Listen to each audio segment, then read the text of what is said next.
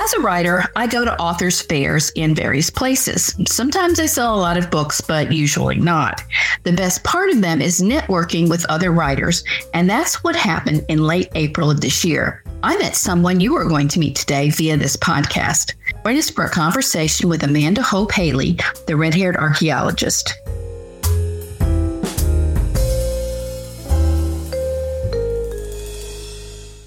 At that author's fair in Chattanooga, I was seated next to a friendly redhead with beautiful, naturally curly hair that I'm always jealous of because I have stick-straight blonde hair. I heard Alice Walker refer to it as corn silk one time. Amanda Hope Haley and I got to talking for several reasons. She writes about the Bible, and so do I, and she lives in the neighborhood I used to live in Chattanooga, so we talked property values. But she differs in one big way. She is an archaeologist, specifically a biblical archaeologist, and most people don't meet very many archaeologists. I had not met one since my college days in the 1970s, so it's been a while. I wanted to talk to her some more, and where better than on a podcast?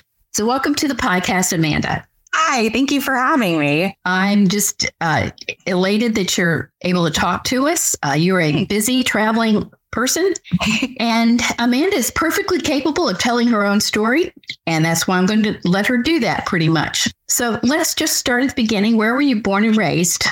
I was born and raised in Murfreesboro, Tennessee, which is the geographical center of the state. And people who don't know Tennessee well, it's basically greater Nashville. So, born and raised there. And my parents met at MTSU. Most of my family is from within an hour of that area. And even my husband's family, who I met later, he's from within an hour of that area, too. So I went to public school there. My mom was a high school French teacher, and my dad worked for a company called Ingram, that at the time they were the world's largest book distributor. Mm-hmm. So my dad was kind of in the book business. My mom taught French and English, actually. She taught a lot of English literature as well. So I think books were kind of in my blood from the very, very beginning, which is nice. But my parents were great. They always said to me when I was in school, you can go to whatever college you can get a scholarship to, was the way they put it. And coming out of high school, I got a scholarship to Rhodes College, which is a Presbyterian school. It's in Memphis, Tennessee. And we actually lived in Memphis for several years when I was a child. So I think I had sort of rosy memories of that city. And I loved the idea of going back to Rhodes. I loved that Rhodes was in a city. I'm kind of a city person. If I never had to drive a car again, that would make me so, so very happy. I like walking and biking and all of those kinds of things. And so I really thrived there. And one thing about Rhodes College, being Presbyterian, is you are required to take 4 courses in religious studies, which was fine with me. I grew up Southern Baptist. I grew up with the church telling me how important it was to read my Bible every day, to have quiet time. And I will say that, God really got a hold of me when I was in high school. And at that point, I was reading the Bible every night. And I actually started to notice some things. I noticed some things that seemed to be contradictory between what the Bible said and maybe some of what I was hearing in the church. And I'm so thankful that I'm wired to be one of those people who, instead of just abandoning the Bible, I think I leaned into those areas. And so when I got to Rhodes and I was first faced with the academic study of the Bible, I had lots of questions, but I leaned into those and I worked through them. And the second course that I took was one in biblical archaeology. And I just fell in love with it. And I had great advisors there who were themselves Harvard graduates, and they encouraged me to pursue this. They're the ones who suggested to me that maybe I could go get a master's degree from Harvard. And also one professor worked with me in 2001 to get me my first scholarship to go dig in Israel. I was supposed to go to Tel Rehov, which if you do a lot of biblical studies, there's this group of people who like to say that King David and King Solomon did not not exist because there's not a lot of physical evidence of them. And the evidence that we do have, some people will question, well, Tel Rehov is actually one of the dig sites that really added fuel to that fire. Well, I ended up not getting to go because that's also when Israel was in the middle of the Second Intifada. That's when a lot of bus bombings were happening and that sort of thing. And so the trip was canceled, but my professors continued encouraging me. And I ended up going to Harvard, where I finally went on my first dig in 2004. And that was with Lawrence Stager. He was my advisor. Him and another man named Peter Machinist. So Professor Machinist taught me all about Hebrew Bible. My degree is technically in Hebrew scripture and interpretation, but practically, functionally, it's in biblical archaeology. So I had both of them, but Stager he passed away a few years ago. He is an expert in Philistines. And so my first dig site that I ever went to is Tel Ashkelon. It's 10 kilometers north of Gaza. It is one of the 5 cities of the Philistine Pentapolis in the Old Testament. And it's a great site for, of course, learning about the Philistines, but also understanding how Israel interacted with all of their neighbors over the years. And of course, you get down below the late Bronze Age, you're getting into Canaanite territory too. And so Ashkelon is a beautiful site. It overhangs the Mediterranean Ocean, and I just fell in love with it. As it turned out, I love sitting in dirty holes and literally brushing dirt off of dirt. And that's kind of how I got started. Oh, wow. Okay. So was there anything in your childhood that made you think you'd be an archaeologist, or was it a college thing? It was a total college thing. I went to Rhodes planning to go into some sort of international law. Maybe I think I wanted to be a diplomat, something like that. Maybe an ambassador someday, something along those lines. And when I was in high school in Tennessee, we had something called the governor's schools. I think Georgia has governor's academies. They're basically the same thing. And I went to the governor's school for international studies when I was in high school, and I did a lot of study of the Middle East at that point. Had just the tiniest amount of Arabic you can imagine, just enough to understand the alphabet, basically. And so I learned some about it then. And when I got to Rhodes, I started studying the Middle East there too. And so I technically have a dual undergraduate in international studies and then also in religious studies. So my plan was to do something with maybe the Middle East in the modern world, but I think something just kind of spun. And so now I study and I write about the ancient Middle East. It all still kind of fits in my head. Yeah. Okay. So, you've talked about your college years and how it all started. Not only do we not meet very many archaeologists, most of us don't meet very many Harvard grads. I know a few. Maybe you're the 5th one for me. Other than the fact that your mentors in undergrad encouraged you to go there, was there any other reason? And what was it like being there? For some of us, it's such a mystery. I will say I loved my time at Harvard. I look back on it very, very fondly. I was in the divinity school, and I have all sorts of stories about that. But one is when we sat down for orientation the first day, the dean came out and he told us what is really the glorious history of Harvard Divinity School. And that is Harvard would not exist without the divinity school. The school was, of course, founded as a religious institution to begin with. And he made the point to us that for the rest of the university, the divinity school is almost a bit of an embarrassment. I think it's viewed maybe as anti-science. And he actually called us the bastard children of Harvard. But he encouraged us that, if it weren't for you guys, this institution wouldn't even exist. And so I think the experience of the divinity school is set apart from maybe what a lot of the other graduate schools a lot of what they see. Plus, I was in the biblical studies department. And so the majority of my advisors, of my professors, were conservative Jews. And so they believed in the Bible themselves. They believed that historically accurate God breathes, all that, not all, but a lot of them did. And so that was actually really healing for me. When I was at Rhodes, I learned about the Bible academically. I learned about it as literature and all that. And those are still techniques that I employ even in my writing. I think it's very important to understand how the Bible developed over time, where it is in history, that sort of thing. But it created I never really had a crisis of faith, but it almost made me a little bit schizophrenic. I would find myself understanding the Bible, the mechanics of it on one side, and then having a relationship with God that was separate. And it was actually at Harvard with some of these professors that all of that was able to come back together. And so it was a sweet time for me. I actually had spiritual growth while I was there. Plus, there's something about going to Israel for the first time, experiencing all of that, that the people that I went with are people I still love to this day. When archaeologists regularly dig, we call it our dig family, because you're spending, 2 months or so on, in another country, often not seeing your own relatives or anything. And you're with these people and you're with them year after year. And so Ashkelon became like a family. And when we got back to Rhodes, we still had classes together and we were hanging out, and they were like my second family, which made it nice too. So I think all of that is why I look back on it. Well, plus, I learned a lot. Harvard is hard. Yes. Definitely made my first C's when I got there and struggled through some things. But I learned a lot, and my view of the world grew in so many different ways. I was encouraged, and not all professors were wonderful. I have one guy who I must admit, he's probably the person I learned the most from.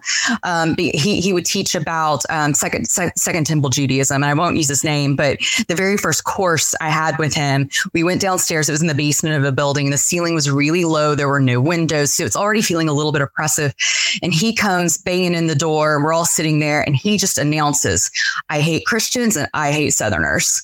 And I mean, I felt myself just like slide down in my chair because of my bright red hair and an accent that I'm pretty good with getting rid of. In fact, most people at Harvard thought I was from the Midwest, but still, if he ever caught me talking on the phone to my mother, he would have known that I'm very much a Southern girl. So there were those people there. But I learned to just sort of keep my head down, and I learned a lot from him. And so I think that was important too, knowing that just because you don't 100% agree with someone on absolutely everything doesn't mean that you can't learn from them. And sometimes those people can actually be your best teachers, because those situations really taught me how to be discerning.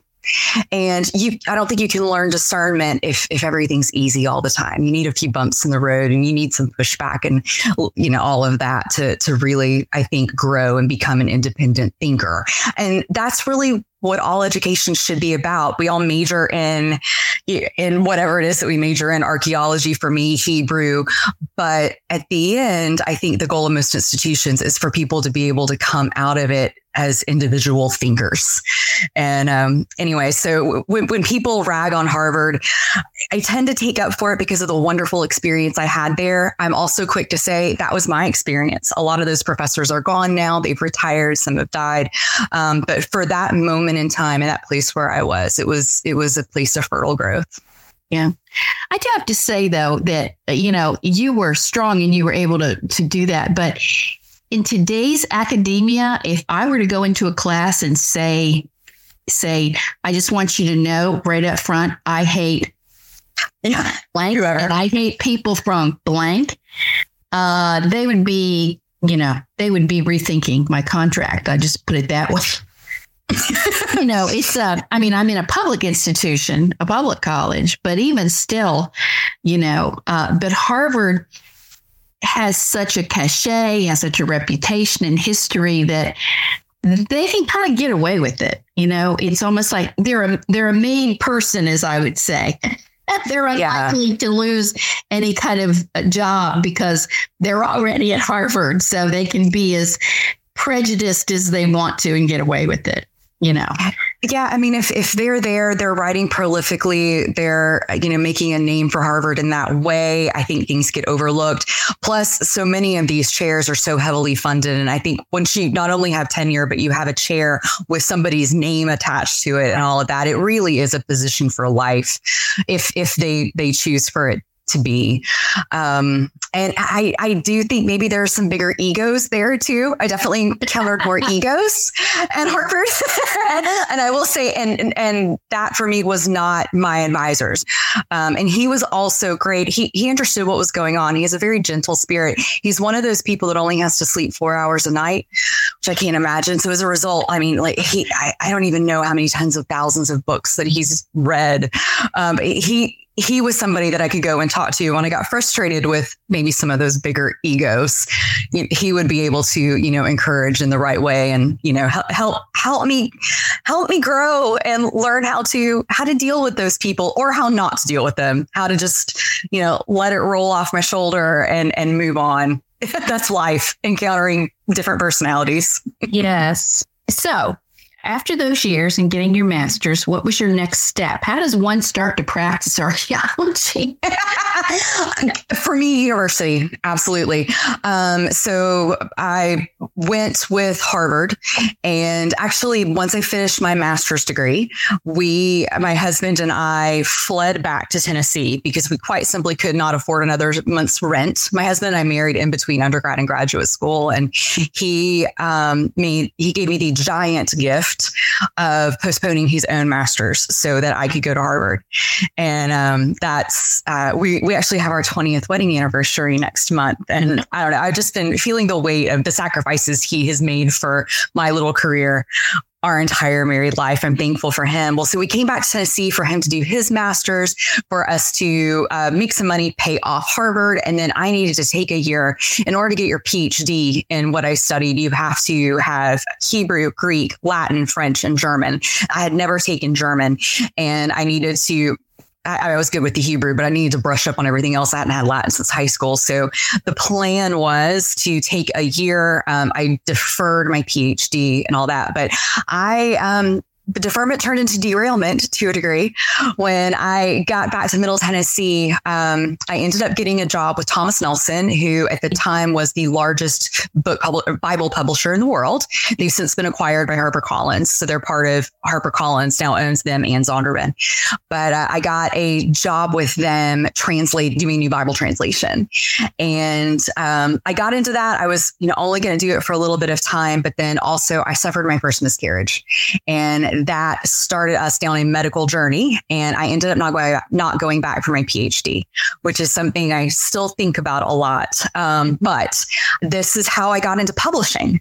So while I was working with the Bible translation, doing translation work, and then I ended up staying with the translation for 7 whole years, I wrote a lot of commentary. I did a ton of editing. I was very involved with that project.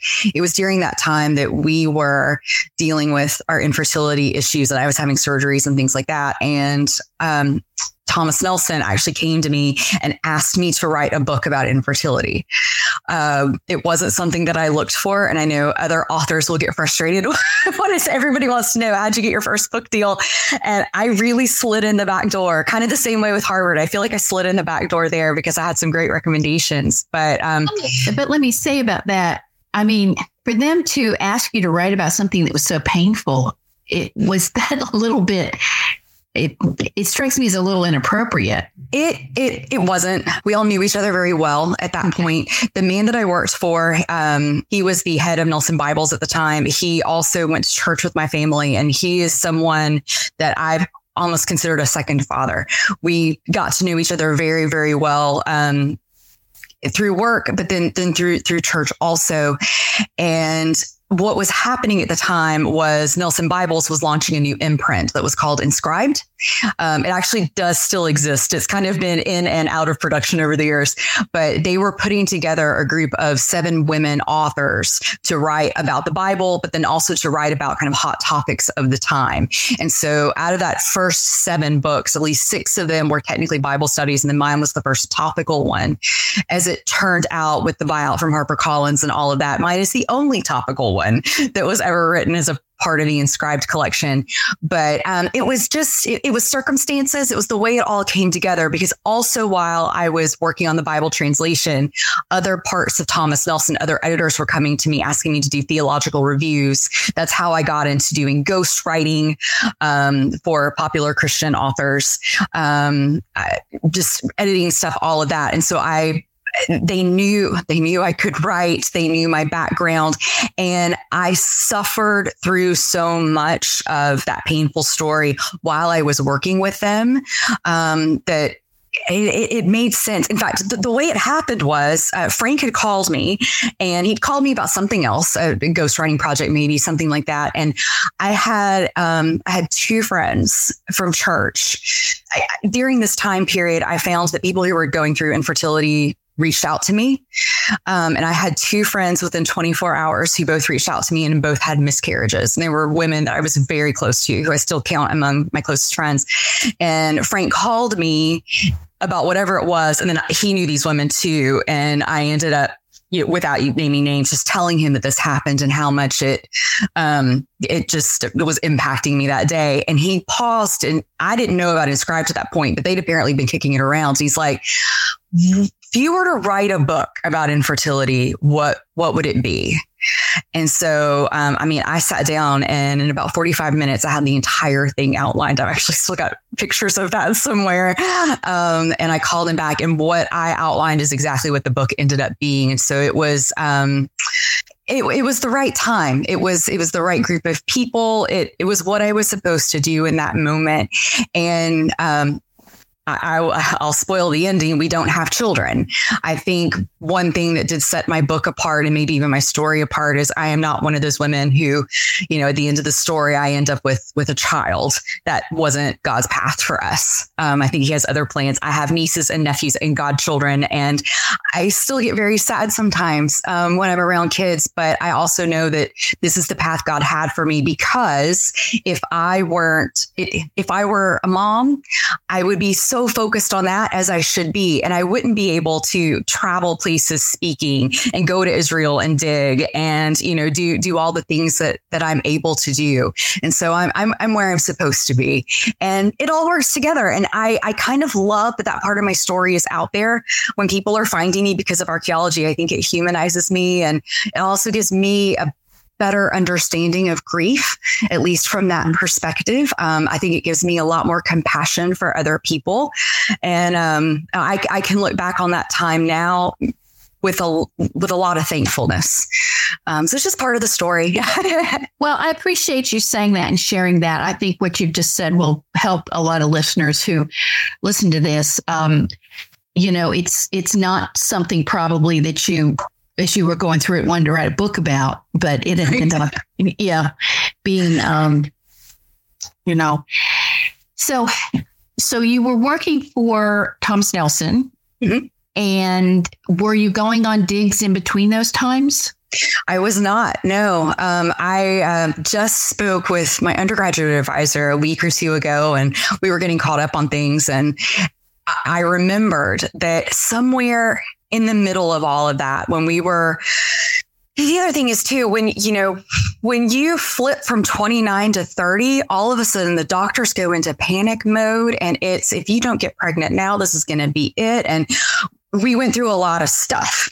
And it was a very, very hard time. And in looking, I sat at my life, and I remember getting a copy of Biblical Archaeology Review, which is a popular magazine about archaeology. It has some great stuff in there. They publish some things by scholars, but it's a glossy magazine, lots of beautiful pictures, very easy, I think, for the public to understand. And anyway, I received that, and I remember just crying as I was holding it, and just, I'm getting choked up now, but just feeling like, this is it. I'm never going to be able to go back and do this again. This time of my life is over. I guess I'm going to be in publishing forever. And at that point, thinking I was going to be writing other people's New York Times bestsellers for the rest of my life. And, just thinking that's it, that was the new path for me. And I genuinely mourned it. And then, because I wrote that book about infertility, another publisher, Harvest House Publishers, acquisitions there, acquisitions editor sought me out. I'm not sure how exactly she came to have Barren Among the Fruitful, but she sought me out and, asked me, what was your follow up to this book? What would it be? And I actually, with Inscribed, the timing was really bad. I've had notoriously terrible timing with publishing. My book came out 2 weeks before the HarperCollins acquisition went through.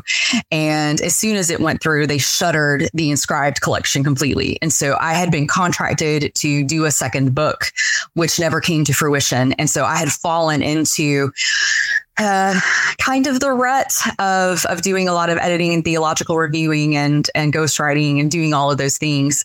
And it was not a creative time for me. It was just sort of the grind of being in the writing world. But anyway, she came to me and was like, hey, if you were going to write this book. And I took the call with her because I felt like I should. But honestly, the fire was out of me. I didn't really feel like writing anything else. But my next book was supposed to be about hermeneutics. So about how we interpret the Bible, how we understand the Bible, that sort of thing. And she, by the time we got off the phone, after about 45 minutes, I was sold. I had to get back into it. I had to start writing my own stuff. And so it was with her and with Harvest House that my brand was relaunched. And they're the ones who sent me back over to Israel and got me back into all of it again. And so at the age of 37, I made my not so glorious return to the field and realized that, most of the students who were in a square with me were almost young enough to be my children. And it was awkward and wonderful at the same time, being there and digging again. And but it came back quickly. And I was with my dig family because Ashkelon closed. They had a couple of closing seasons, but they officially shuttered Tel Ashkelon in 2016. And then everyone who was a part of that, almost everyone who's a part of that group went. And then they broke ground on a new site called Tel Shimron, which is in Galilee. And it's mentioned in the Bible a couple of times as basically a waypoint. Nothing really happened until Shimron in the Bible, but it was continuously occupied from the Neolithic all the way up until today. There's a modern cemetery on the top of it, and we had to protect our dig sites because people. It's a park, and so people do dirt bike riding, and goat herds would move their goats through every single day, and so it's literally been continuously occupied since the Neolithic, and. So it's a great site that we're learning a ton about. It's teaching us a lot about trade in the region and the way these different cities worked with each other and worked with Jerusalem throughout time. So it's great. And it's all the people I got started with, which is awesome. So, and I love them. Yeah. Well, okay. So since we're on that, what is it like on an archaeological dig? I mean, you say you're like family because you're there for 2 months or so and all that. But, we see movies. They'll, Harrison Ford or somebody doing something. And got one coming out in 2 weeks. I'm guessing. Yeah. Yes. And I know you get asked that all the time. Is it like in the movies? So, it's a little silly, but what is it like on a daily basis? What are y'all doing? Oh, that's not silly at all, because I think I think movies like Indiana Jones got that. That's what piques people's interest. So I'm glad that exists. But I always start off by saying Indiana Jones is not an archaeologist. Pretty much nothing that he does on film has anything to do with archaeology. It's more a reflection of where archaeology started. And so in the late 19th century, early 20th century, what you had were wealthy Europeans going into Egypt and Israel and other places, but especially Egypt and Israel, treasure hunting. Looking for whatever really cool things that they could find and taking them out and then taking them home to go into private collections or museums or something like that. And so that's where the great movies come from, because they take advantage of the sort of the swashbuckling nature of that. Yeah. actual archaeology today, I think first off, the field is working really hard to make up for that history. To say that treasure hunting is sort of archaeology's original sin is really not too far off. Today, it is as scientific as we can make it, and it's increasingly scientific. In fact, in the 15 years from my first dig until the one I went to most recently, the technology has changed so very much. And so you start off with a tell. They'll take, if it's a brand new tell that you haven't dug at before, they'll use ground penetrating radar to try to figure out what is below, you know, what can we see? Where do we think is a good place to start? And then they'll kind of take a chunk out of the side of the tell using some large equipment, using an excavator or something like that. And then you go in and you create grids. So squares, and the grids are today, they are lined up based on GPS. Everything is perfectly laid out. A lot of the math has been taken out of it, which I appreciate. That was never my strong suit. But you sit down and then you start digging down literally centimeter by centimeter sometimes. Yeah. And so, by sitting down, actually you don't sit down. One of the rules of archaeology, good archaeology, is you never want to lean on your knees or sit on your bottom, because especially as you get into lower areas where artifacts have been suppressed by dirt, by tons of dirt for thousands of years, everything is very, very fragile. And so you want to do everything standing on the four corners of your feet as much as possible.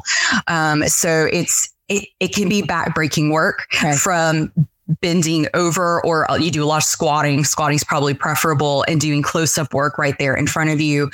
That can be challenging.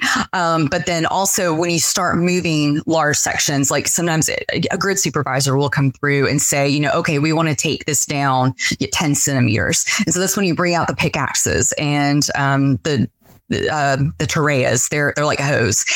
It's different equipment. And you start physically moving soil out. We put them in these things called gufas, which are basically baskets that are made out of recycled tires. And when a gufa is full of dirt and rock, it weighs about 50 pounds. And so, you know, you have to lift that, dump it into a wheelbarrow. Then when the wheelbarrow is full, you have to, you know, take it out to a big hill, run it up the hill and dump it. So it's very labor intensive. Of course it's hot. I'm telling you all the terrible parts first. That's the thing, is because we do think, you know, it's that the native people in the movies do all the work, and the white Europeans just stand around and point and steal stuff, you know. Yeah, the way it looks. Yeah, but it's, you know, anybody can come. Archaeological sites are always looking for volunteers. I frequently will post links to that kind of thing. And honestly, people of all ages from all nations have been there. The last time I was there, there was a couple in from Germany, and he had just retired. They were in their early 60s, I believe, and had always wanted to do it. So they came and just did, I think, maybe 3 weeks there to have the experience. I think one of them loved it and one of them didn't. And you can always tell who likes it based on how dirty they are. At least this is my theory, because I have, like, at the end of a day from sweeping, moving everything, I mean, I have dirt crusted in everywhere. I'm absolutely disgusting. And I remember when I was at Harvard, one of my friends went with us, and at the end of the day, he still had like creases in his button down shirt. The guy never had dirt on him. And he also did not go into archaeology, never went back to it. I think was miserable absolutely the whole time. So that's my theory, is the more you get into it, the dirtier you are. But it's fun. It's you start to build relationships with the people you're working near. Nowadays, they'll actually play music. When we first went, you know, we didn't have cell phones over there. We certainly weren't playing music or anything like that. It was very quiet, and you'd hear conversation. You'd hear the different languages of different people. But now it's, you know, it's nice. They were actually, it was funny too. The kids were really into classic music, which for them was music from the 1990s. And I graduated from high school in 1999. So the whole time I was like, I mean, I loved the music. It was the music of my childhood, but they kept calling it classic. So I don't know. I was in this funny place of feeling included and then feeling like a little bit of an outsider too. But I think you bring to it whatever it is that you bring to it. If you have a good attitude, you know it's going to be hard work. There are days that are so exciting when you find something magical, something that's perfectly intact, and you get to take that out of the soil. That feeling can't be beat. But for every one of those days, there are 10 days where you find nothing but broken pieces of pottery, that for every single one, you pull it out, you put it in a bucket, then you're going to have to wash it, and then you're going to have to mark it, and then you're going to have to catalog it and do all of these kinds of things. And so it's tedious, but there are great rewards to it too. So you have to be a person of patience. Yeah, I think that's really important. So hard worker, patient, and, try to be in, decent cardiovascular shape when you go. Just to back up a little bit, you used the word tell, and could you define that or explain what a tell is? Yes. So a tel is just, it's actually called that in Hebrew or Arabic, and in both languages, it means mound. So the way civilizations developed over time is let's just start with the Neolithic, and people at that point, they were, if they were building cities, they were building them round. They were much more sporadic. There weren't nearly as many buildings and structures. But so what they would do is look out at the earth around them and say, well, I want to be next to a water source. This place is high. We get some prevailing winds up here. This place is high. We can see if invaders are coming to attack us. They would have a certain set of criteria of, I think this is a good place to make my home. Well, so, the first civilization would come through, they would build, something would happen, they would leave, they would die, there would be an earthquake, something would cause them to abandon the site. After a few hundred years, the earth takes everything back over, covers it over. And then here comes this next group of people with the same set of criteria, and they end up building. And so over time, the same area gets picked naturally. But then also, especially as you get further up in time, that same area also gets higher and higher and higher because of the previous civilizations that have been there. And so that's how the tell develops. And so what's on the very top of it is going to be modern. Often in Israel, the very top layers are going to be Islamic era. And then you just go back in time from that as you get lower and lower. So, Roman and Persian and, everything below there in history. So for you, what's the most exciting thing you found? I know that's a tacky question, but that is not a tacky question. I love that question. My favorite thing is something called a bowl lamp bowl deposit. And let me say, you find skeletons, you find burials, jewelry is always a lot of fun to find. I always like finding spindle whorls too, because that's just something that's sort of alien to me, but also like I enjoy sewing and everything. So there's something about a spindle whorl that speaks to me, but the best thing I ever found was at Ashkelon. It was in a late Bronze Age layer, and so it was actually Canaanite, and it was something called a bowl lamp bowl deposit. And so they created a perfectly formed bowl, a perfectly formed lamp that they put inside that bowl, then took another bowl and turned it on top of the lamp, and so you had sort of a sphere, and then they would bury these underneath the foundation stones of their homes. And so it was this idea of bringing light and warmth into the home, and to find those perfectly intact. It was poignant because of what it was. It was also the first big thing I ever got to excavate by myself. And I got trusted with that by the older staff members who were there. So much so that when I was in Israel in 2019, my husband and my parents came and joined me after the dig. And I took them on a 2-week tour of the country. And we ended up going into an antiquities dealer, a legal antiquities dealer. And the three of them pitched in together and bought me an Iron Age lamp. So a little bit newer, but it looks a lot like the one that I found. So I love having that. And it gives me an opportunity to have a visual aid when I'm teaching adults and children. I think it's really cool to be able to show people what lamps looked like, because I think when we read about them, when we read a lot of things in the Bible, we picture items in the way that we know them today. And lamps of the Iron Age and the Bronze Age look really, really different from our electrical versions or even our oil lamps of my grandmother's age. Well, we could probably talk for another couple hours on your archaeology. I And I would encourage the listeners to go back to their history books and remind themselves of what Bronze Age and Iron Age. I'm sitting here thinking, okay, I know this. I know those years. For example, David was in the Iron Age, right? Yes. Okay. So we know he was about 1000 BC. So exactly. That's okay. Bronze Age would have been like pre-Moses. No, Moses would have been probably like middle bronze. Okay. That's a whole, my next book is going to be about the intersections of Egypt and Israel. And there's a quagmire there. There is no definitive answer for when Moses was, but popularly people say around 1800, maybe something like that. So he's squarely middle age, middle bronze. And also the timelines, when you say Iron Age for Israel is different from Iron Age for, say, England.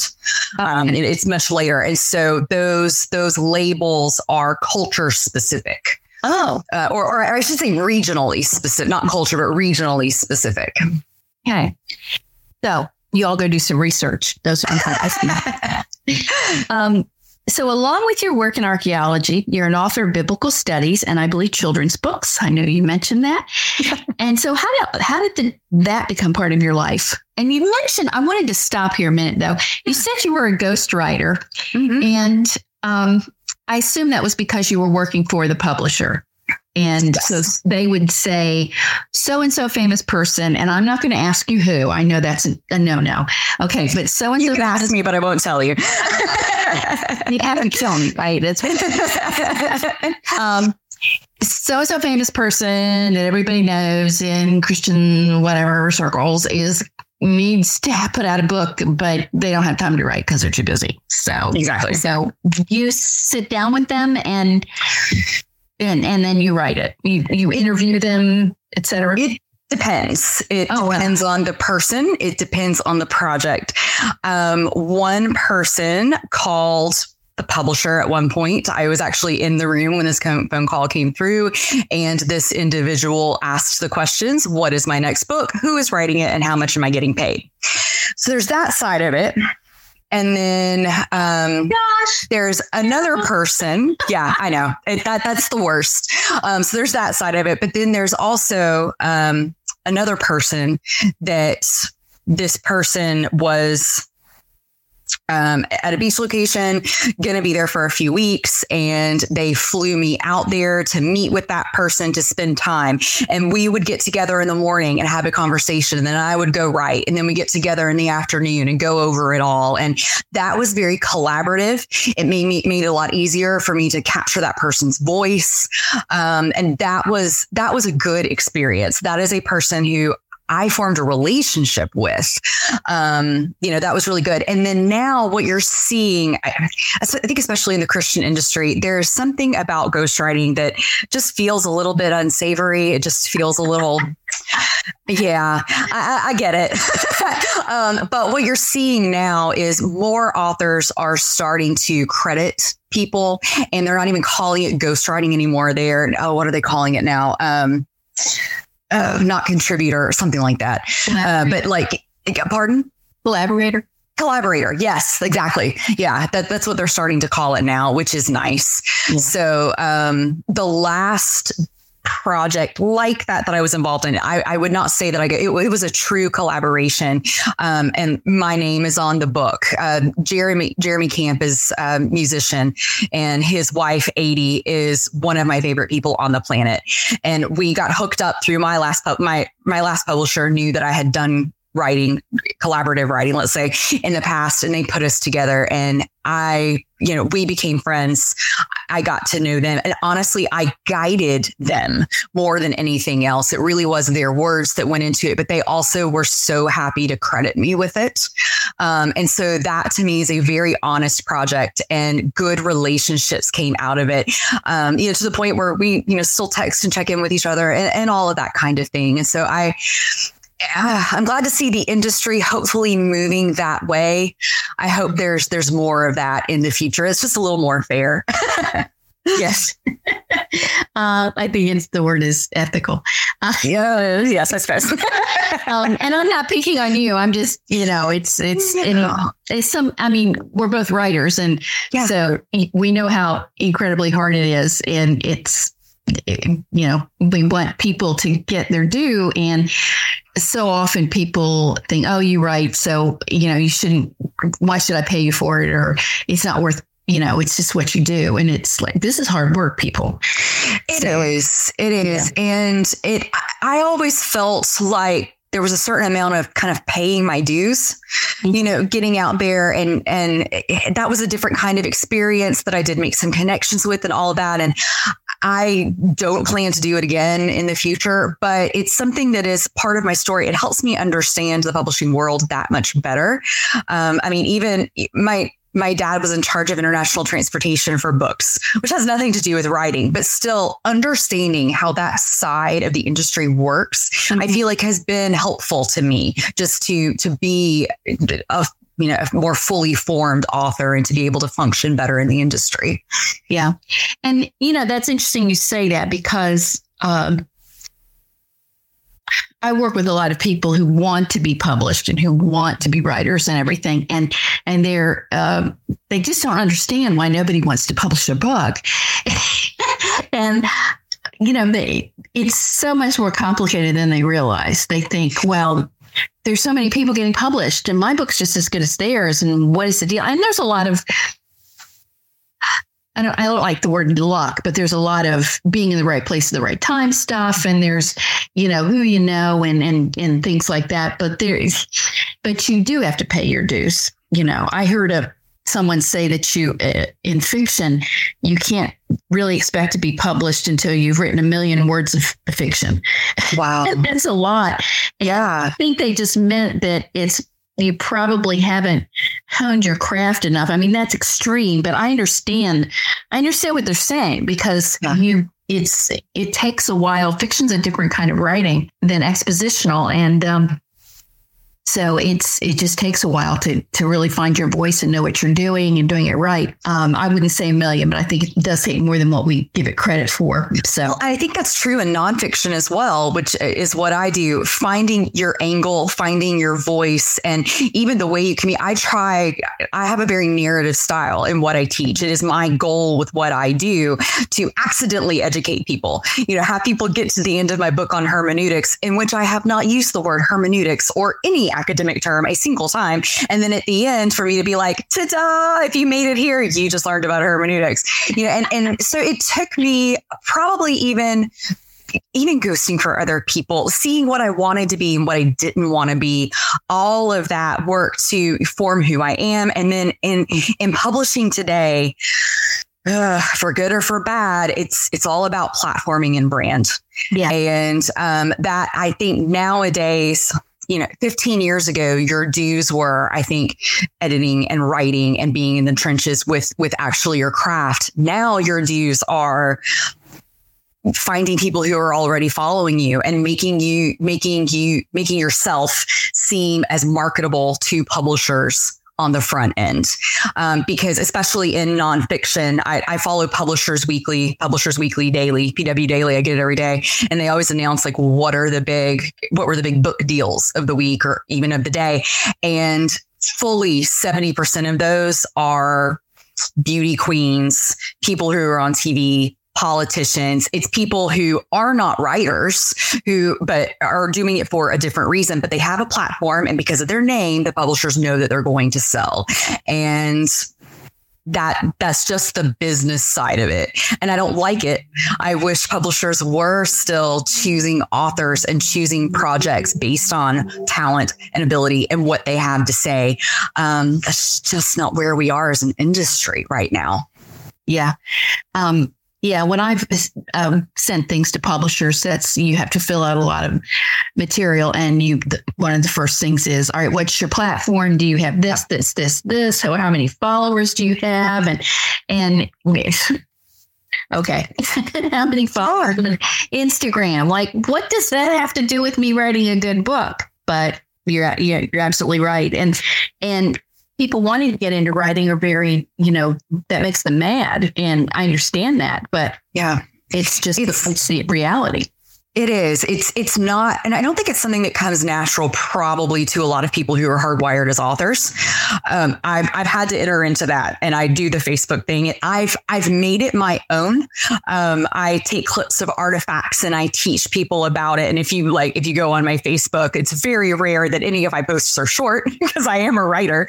I put those up there, but I'm trying to use those platforms to reach out to people who actually will be readers and capture people's attention with, color photographs and all that kind of stuff that you can do now. And so I'm trying to rewire my brain a little bit to think about, this is my early engagement with my future readers, which, I think can be helpful. But one thing I realized my last two books, when I didn't have a very large platform, when I entered into agreements with a publisher, what they say you need to be a good writer, you need to have a good hook, and you need to have a good following. And they say, if you have two of the three of those, then, that's it. The publisher will help you with a third. My experience has been, I've always had the first two. My following has been the weak link. And I think it's easy for publishers to say that on the front end, but by the time your book is written, it's edited, it's ready to come out, you've got marketing and publicity who they would have to do so much more work when they're starting from scratch with somebody than with somebody who already has a following. And it's just, publishers have to make money too. And I think it's the really rare publisher who invests in a person and helps them grow their platform. I also think this could be potentially dangerous for writers, because if you get in with a publisher early and they're helping you build that platform and craft it in a certain way, then they may be pushing and influencing that writer in a way that person may not naturally go by themselves. So there is value to spending years developing that yourself, figuring out what you want to say and how you want to say it and building it yourself. And it's painful. I hate how much time I spend on Facebook. I would much rather be writing all of the time. Sure. But I see how that's going to be valuable moving forward. Also, having early responses with people and being able to have interactions about thoughts and ideas that I have, those are going to subconsciously or maybe even consciously work their way into my next book. So it's, it doesn't have to be quite as hateful as it seems on the front end. As people think. It's interesting that you say that about the editors and the publishers might be sending somebody in a certain direction. I mean, there's historical examples of that, that have come out, even Harper Lee. I mean, she's kind of a, with To Kill a Mockingbird and then that later book that came out a few years ago, Yeah. It's like, where were the publishers? What was really going on here? And I think that people, ask questions about that. And then I recently watched a movie about the fellow from Asheville, Thomas Wolfe, and his editor. And, and then there's been Raymond Carver. There's been the short story writer. There's been a lot of discussion on that and the relationship with the editor and the publisher. Of course, there's always going to be that. But, I really appreciate you saying that maybe some people want to get published too early. They're not really ready for it. I think that can happen, too. So I want you to talk about your books. Okay. Do a little commercial. Oh, all right. Okay. And where we can get them, you told me. Yeah, the Red-Haired Archaeologist /books.com. redhairedarchaeologist.com/books. If you just go to redhairedarchaeologist.com, it's all linked from there. Everything that I do, that is, that's my website. Absolutely. Everything is there. I don't blog as much as I used to because I do spend so much time on social media, Facebook and Instagram. You can find me Red-Haired Archaeologist.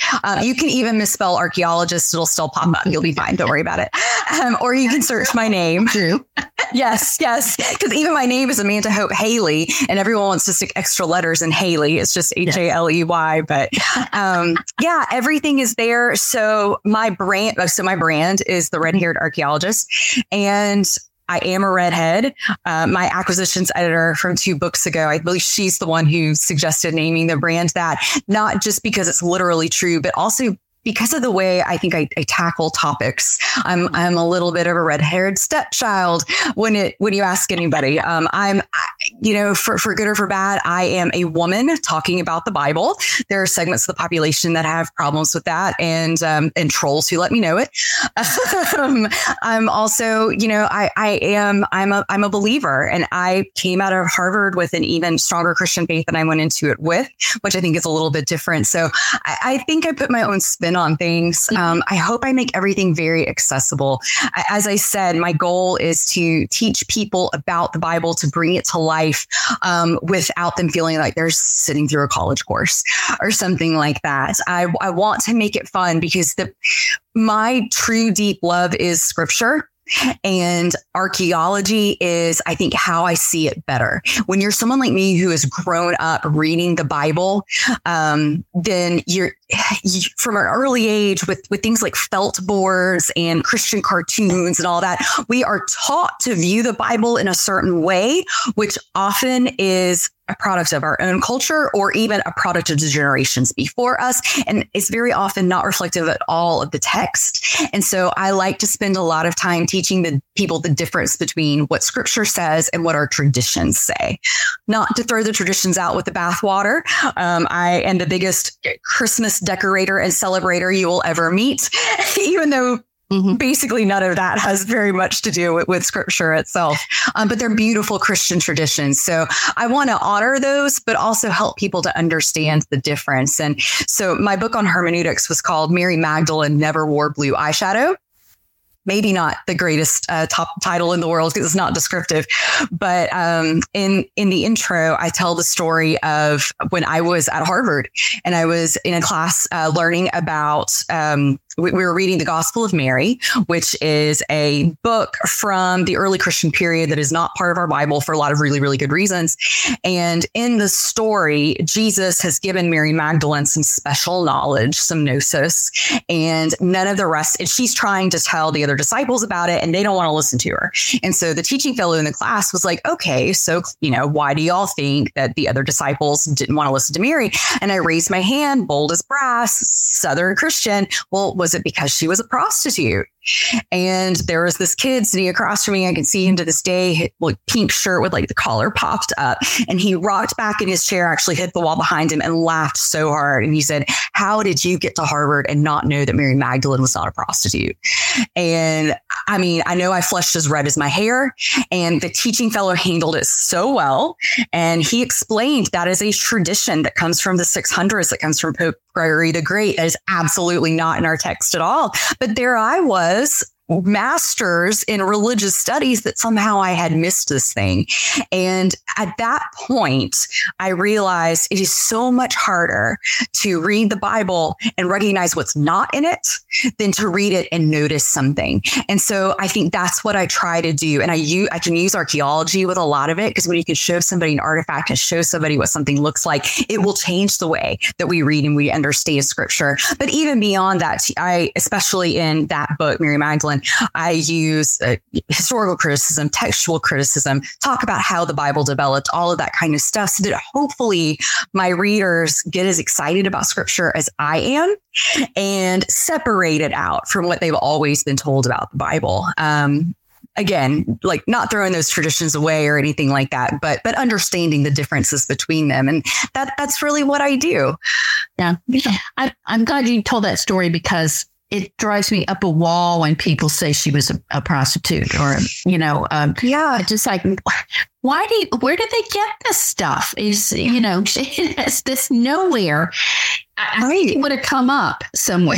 But the thing is, yeah, but when all of those years of reading it, and at that point, I mean, I'd been studying it academically for years. But I didn't notice because I think every time I read about Mary Magdalene, I saw that in my head. I imagined that was her backstory to me, even though it's so wrong. And the tradition comes from in Luke 7, the sinner, the woman who is washing Jesus' feet with her hair. It's not even specified that it's sexual sin. It just says that it's the sinner. Well, so Pope Gregory, because that woman didn't have a name, the next named woman in the Bible is Mary Magdalene in chapter 8. And so he just conflated the two. And then he went on to talk about how Mary Magdalene, the seven demons, were the seven deadly sins. It's the same homily where we get Mary Magdalene, you know, is a sinner, is, well, he doesn't call her a prostitute, but it develops out of that. We also get the seven deadly sins there. And so he's the one who starts all of that. And then over time, if you think about Christian history, at that point, when he's making that homily, no one questions what the Pope says, even if they could. Most people cannot read. And if they want to read the Bible, they would have to be Hebrew, Greek, or Latin at that point. The vernaculars were not, didn't develop for another 1,000 years beyond that. And so people learned by essentially hearsay. They learned from whatever they were told. And then you get up to the Renaissance and they learned by art. And Mary Magdalene, it cracks me up. She so often is portrayed in art, not just scantily clad, but also as a redhead, because red hair got associated with sin early on. So that's how people learned. And so it got ingrained in us hundreds, even 1,000+ years before here we are now. And I do think a lot of us really take for granted that we are able to read the Bible in our own language.